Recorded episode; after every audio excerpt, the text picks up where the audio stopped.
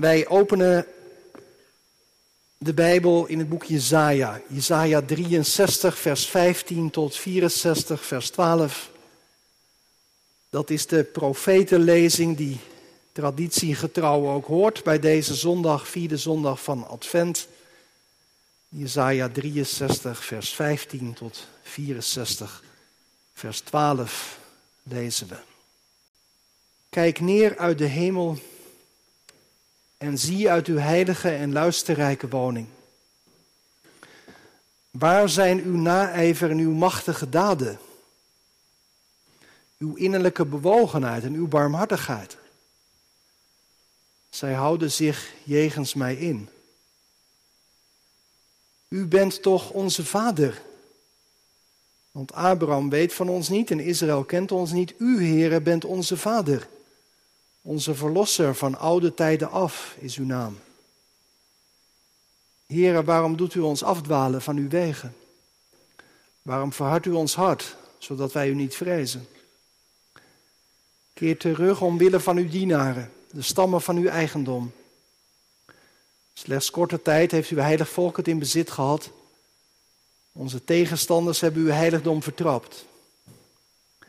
Wij zijn geworden als mensen over wie u van oude tijden af niet hebt geheerst, die niet naar uw naam zijn genoemd.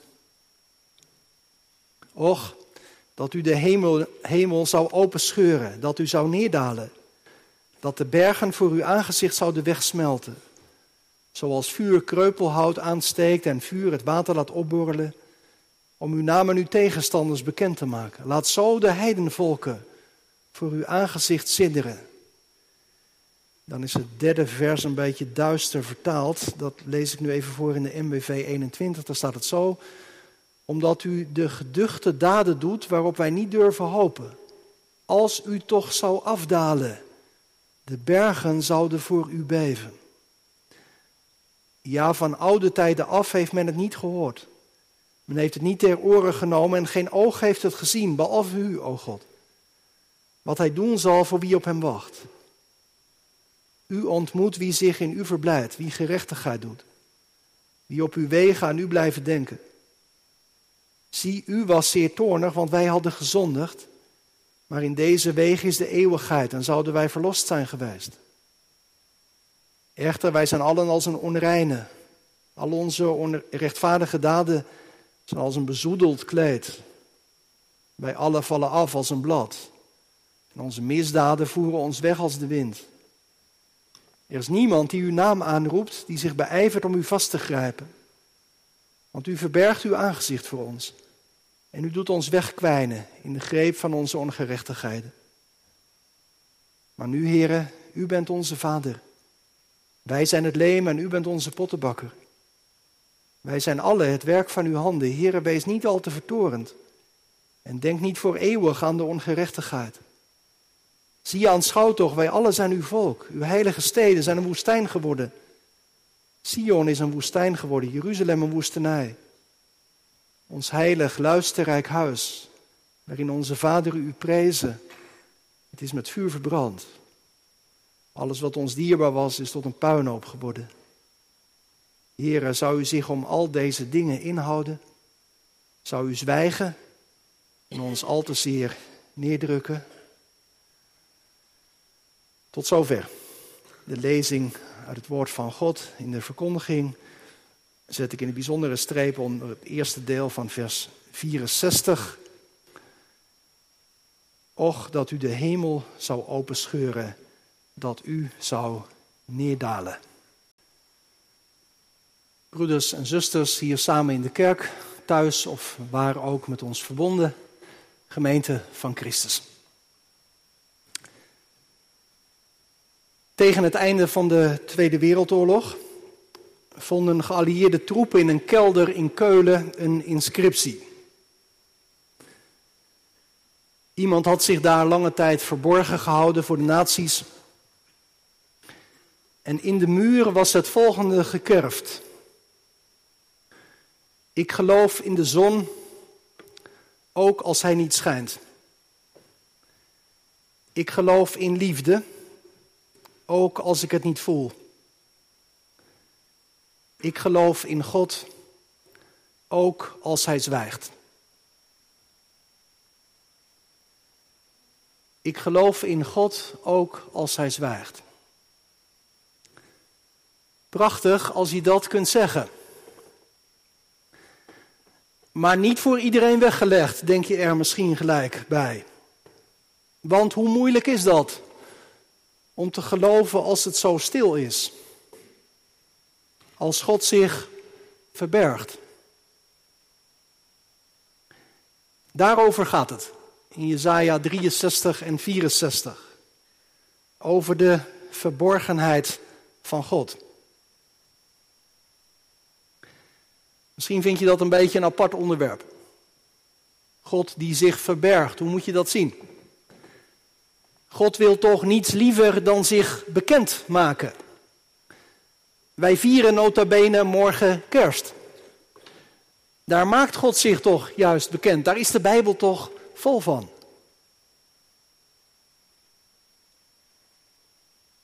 Goeie vraag. Kijk even met me mee naar wat er precies in de tekst gebeurt. Bijvoorbeeld in hoofdstuk 63, vers 15. Waar zijn uw naijver en uw machtige daden, staat daar. Waar is uw innerlijke bewogenheid en uw barmhartigheid? En al eerder in het hoofdstuk, dat lazen wij nu niet met elkaar, maar in vers 11, daar staat: Waar is hij die zijn volk door de zee voerde? Waar zijn de herders van zijn kudde? Waar is hij die hen bezielde met zijn Heilige Geest? God, waar is uw liefde? Waar is uw bewogenheid? Waar is God die zijn volk bevrijdde uit Egypte? Dat is de klacht die in dit hoofdstuk omhoog wordt geroepen tot God. De achtergrond is dat de stad Jeruzalem verwoest is. Dat lazen wij ook helemaal aan het einde van hoofdstuk 64. Daar wordt dat even gezegd. Over Jeruzalem, die is verwoest, een puinhoop geworden. En dat heilige huis van God, vers 11 staat het, hè, 64 vers 11. Dat heilige huis van God, de tempel, die is met vuur verbrand. Alles ligt in puin. De toekomst is duister en God is verborgen. Hij wordt niet ervaren.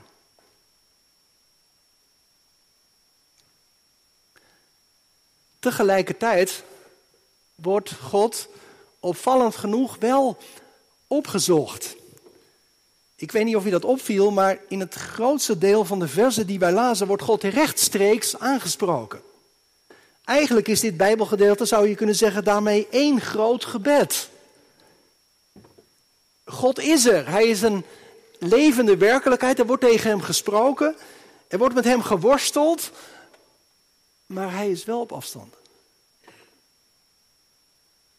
Het is alsof er een heel dik gordijn tussen de schrijver en God zit. En of God daarmee onbereikbaar ver is. Misschien, misschien herken je die ervaring wel. Je weet hoe God in het verleden werkte. Hoe je avondmaal vierde. Hoe je kracht ontving om het leven aan te kunnen, ook toen het moeilijk was. Hoe je misschien wel vol passie en overgave God loofde. Maar het is anders geworden. Het is zo stil geworden tussen mij en God, zei iemand. Ik zeg mijn gebeden, ik ga naar de kerk en ik weet dat God er is.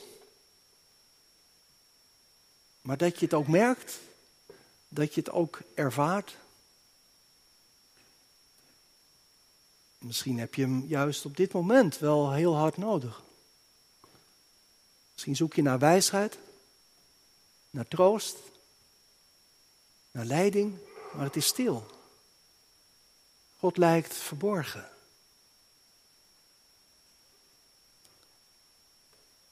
De theoloog Miskotte die schreef een prachtige meditatie over deze tekst. Daar heb ik veel aan gehad bij de voorbereiding. Hij zegt dan onder andere: Zo nabij en toch zo ver. Het is alsof er een gordijn hangt. Hoewel de afstand zo gering is, blijft het leven Gods onbereikbaar. Het is theoretisch niet uit te leggen, maar we merken het praktisch als we proberen van ons uit het gordijn te scheuren.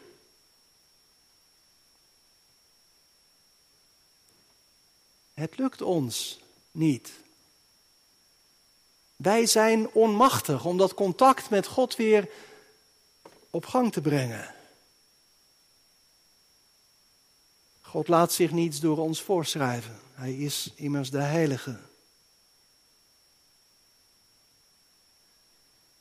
En tegelijkertijd, het raakte mij hoezeer Jezaja in dit gedeelte God aanspreekt. Moet je kijken, in, in 63 vers 16 bijvoorbeeld. Als dat, u bent toch onze vader.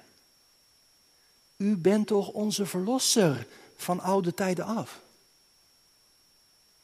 Vader, verlosser. Daarin klinkt de band door die God met zijn volk was aangegaan. Het verbond tussen God en Israël. Je ziet het ook in vers 8 van hoofdstuk 64. God wordt daar opnieuw aangesproken als Vader. U, Heere, bent onze Vader. En dan ook dat ontroerende beeld. Wij zijn alle het werk van uw handen. Wij zijn het leem en u bent onze pottenbakker. Er is een relatie, toch? God?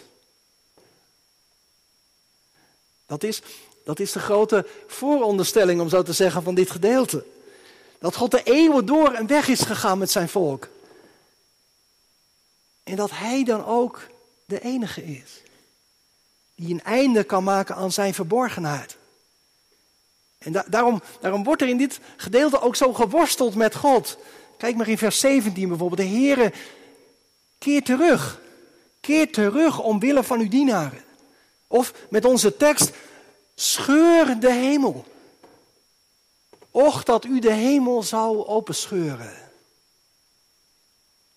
Even eerder in het boek Jezaja hoofdstuk 40 wordt van God gezegd dat hij de hemelen heeft uitgebreid als een tentdoek. God die als het ware de hemel gespannen heeft boven ons.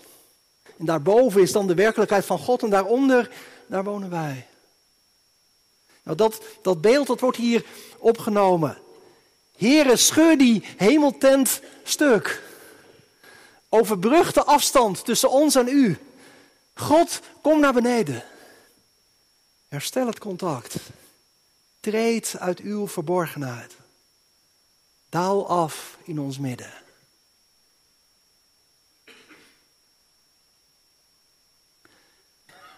Och, dat u de hemel zou openscheuren, dat u zou neerdalen.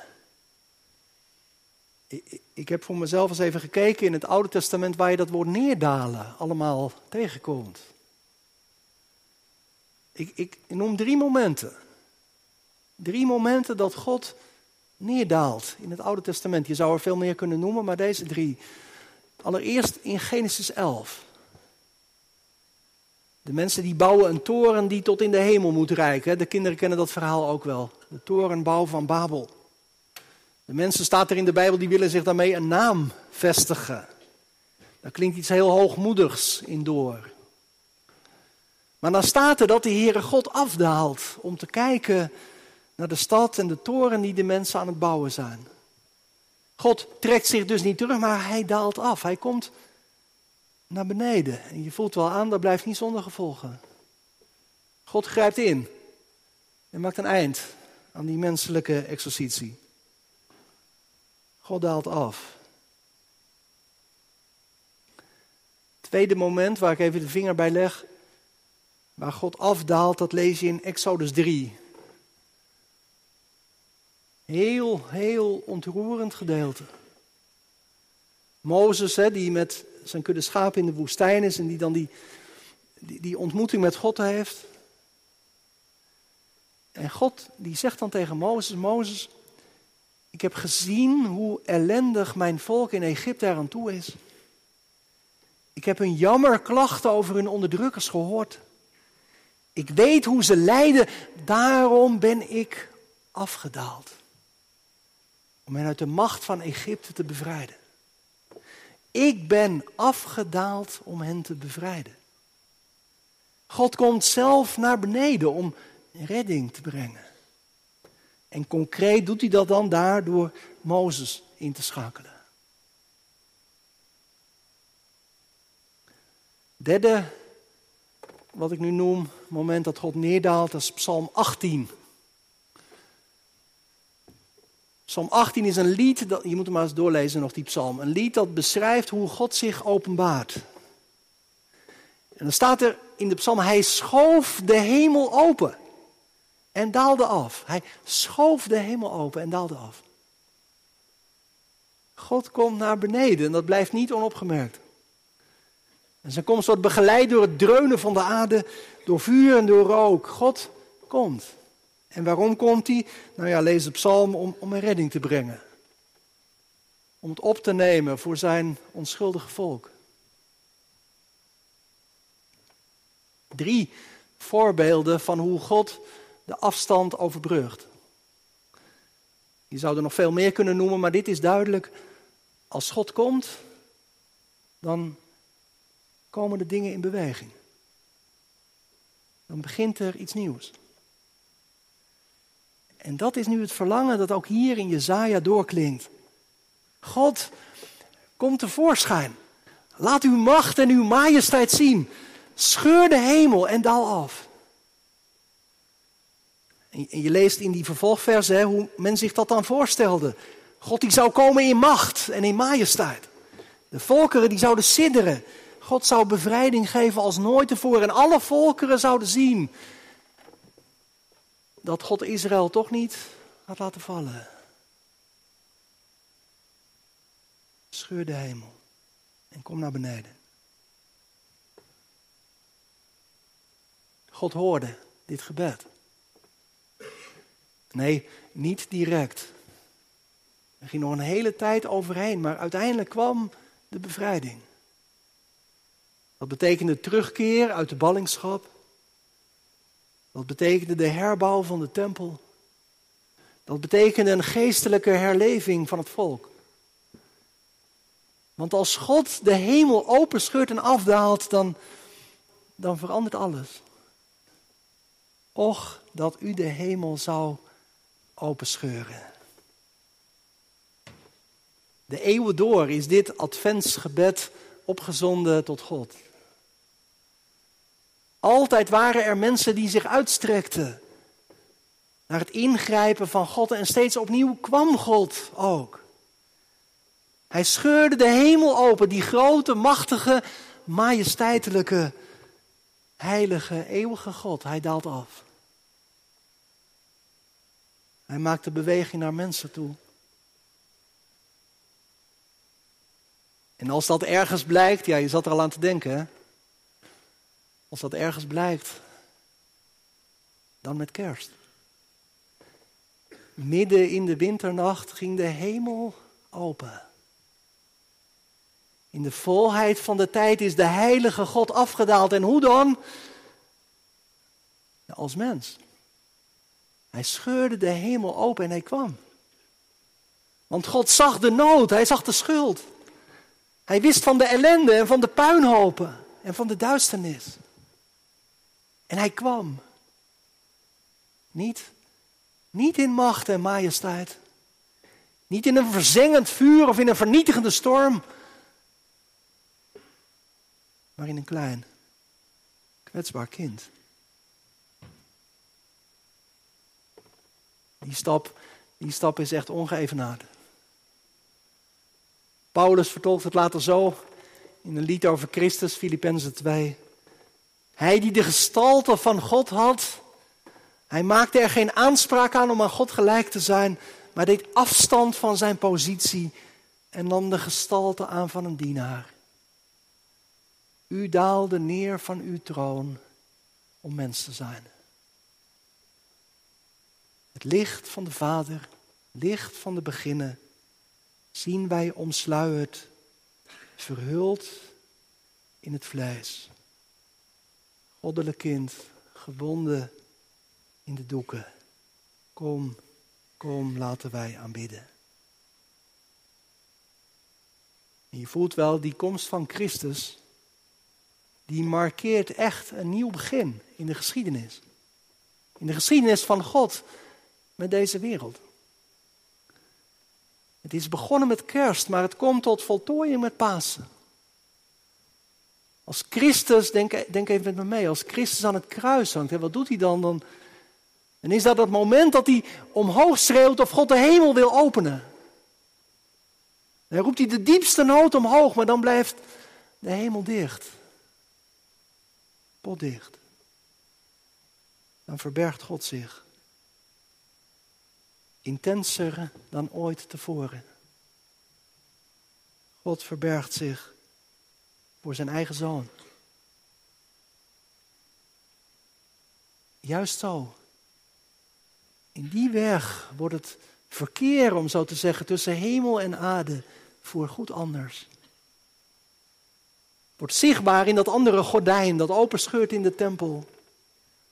De toegang tussen de aarde en de hemel, tussen God en mens is open. En om dat nog eens extra te bevestigen, gaat met Pinkster opnieuw de hemel open en daalt God opnieuw neer.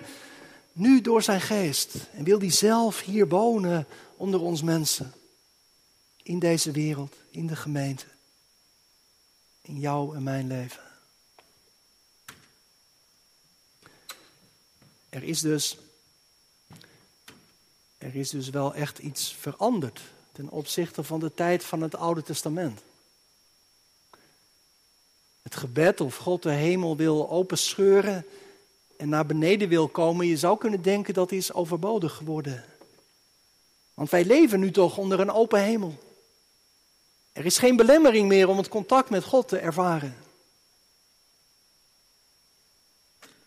En toch, ik zei het al eerder, wat kan God in je beleving ver weg zijn? Misschien door twijfels die je hebt. Zoals dat lied zingt, hing niet het wolkendek zo zwart van twijfel om ons heen. Wij zouden het land zien van ons hart dat het hemels licht beschijnt. Een wolkendek van twijfel, misschien herken je dat. Je allerlei vragen hebt over het geloof. Of het allemaal echt waar is. Of over je eigen geloof. Of je wel goed genoeg gelooft. Of je wel bij God mag aankomen. En door al je vragen en je twijfels kan het zicht op God zomaar verduisterd raken. Of, of zijn het je zonden die scheiding maken? Jezaja zegt dat een stukje terug ook in zijn boek. Hè? Isaiah 59, vers 2. Onze ongerechtigheden maken scheiding. Ze maken scheiding tussen u en uw God. Zou het kunnen dat je het zelf gedaan hebt? Dat je God uit je leven hebt weggedrukt. En dat je Hem, als je eerlijk bent, en misschien op dit moment eigenlijk ook wel helemaal niet bij wilt hebben. Nog één keer miskotten in die meditatie. Soms denken wij dat het eigenlijk maar goed is zo. Want als inderdaad God kwam in het hedendaagse leven met zijn licht, het zou ons tot een gericht, niet tot voordeel, maar tot oordeel zijn. Wat een liefdeloosheid, wat een huichelarij, wat een geknoei. Ja, misschien herken je dat. Wat brengen wij er als mensen van terecht? We knoeien soms ook maar een beetje aan in het leven met God. Maar daarom krijgen wij vanmorgen dan ook dit adventsgebed op de lippen gelegd. Och, dat u de hemel zou scheuren. Dat u naar beneden zou komen. Ik hoop dat je het meezegt. Dat je het meebidt omdat je geleerd hebt, ondanks alles, dat je het toch echt helemaal van deze God moet hebben. En als je dat nog niet geleerd hebt, dan verkondig ik het je vanmorgen. Dat je zonder deze God nergens bent. Ik hoop dat je het meebidt. Als het je niet lukt om zelf door je vragen en je twijfels heen te bereiken. Als je merkt dat zijn mijn zonden die scheiding maken tussen God en mij. Ik zit er zo vaak helemaal zo in verstrikt dat ik, dat ik het zelf niet kan veranderen. En daarom bid ik, Heere, kom. Kom naar beneden. Daal af in mijn leven. Verbreek de banden van schuld en zonde, van twijfel en aanvechting. Vernieuw mijn leven. God moet het doen. Ja, God moet het doen, maar hij doet het ook. Hij komt vast en zeker tot ieder die hem zo aanroept in de nood. Gemeente, laten wij dit gebed meenemen. Heere, scheur de hemel toch open. Doe intocht, Heer, in mijn gemoed. Kom in mijn leven. Kom in de kerk, in de gemeente. Kom in deze wereld.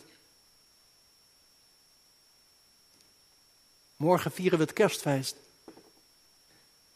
Wij gedenken dat God in Christus is afgedaald. De hemel is opengescheurd en God heeft de grootst mogelijke stap gezet. Maar dat is nog niet het laatste. Want wij leven toe naar die laatste dag. Dan scheurt de hemel opnieuw open en dan komt Christus weer naar beneden.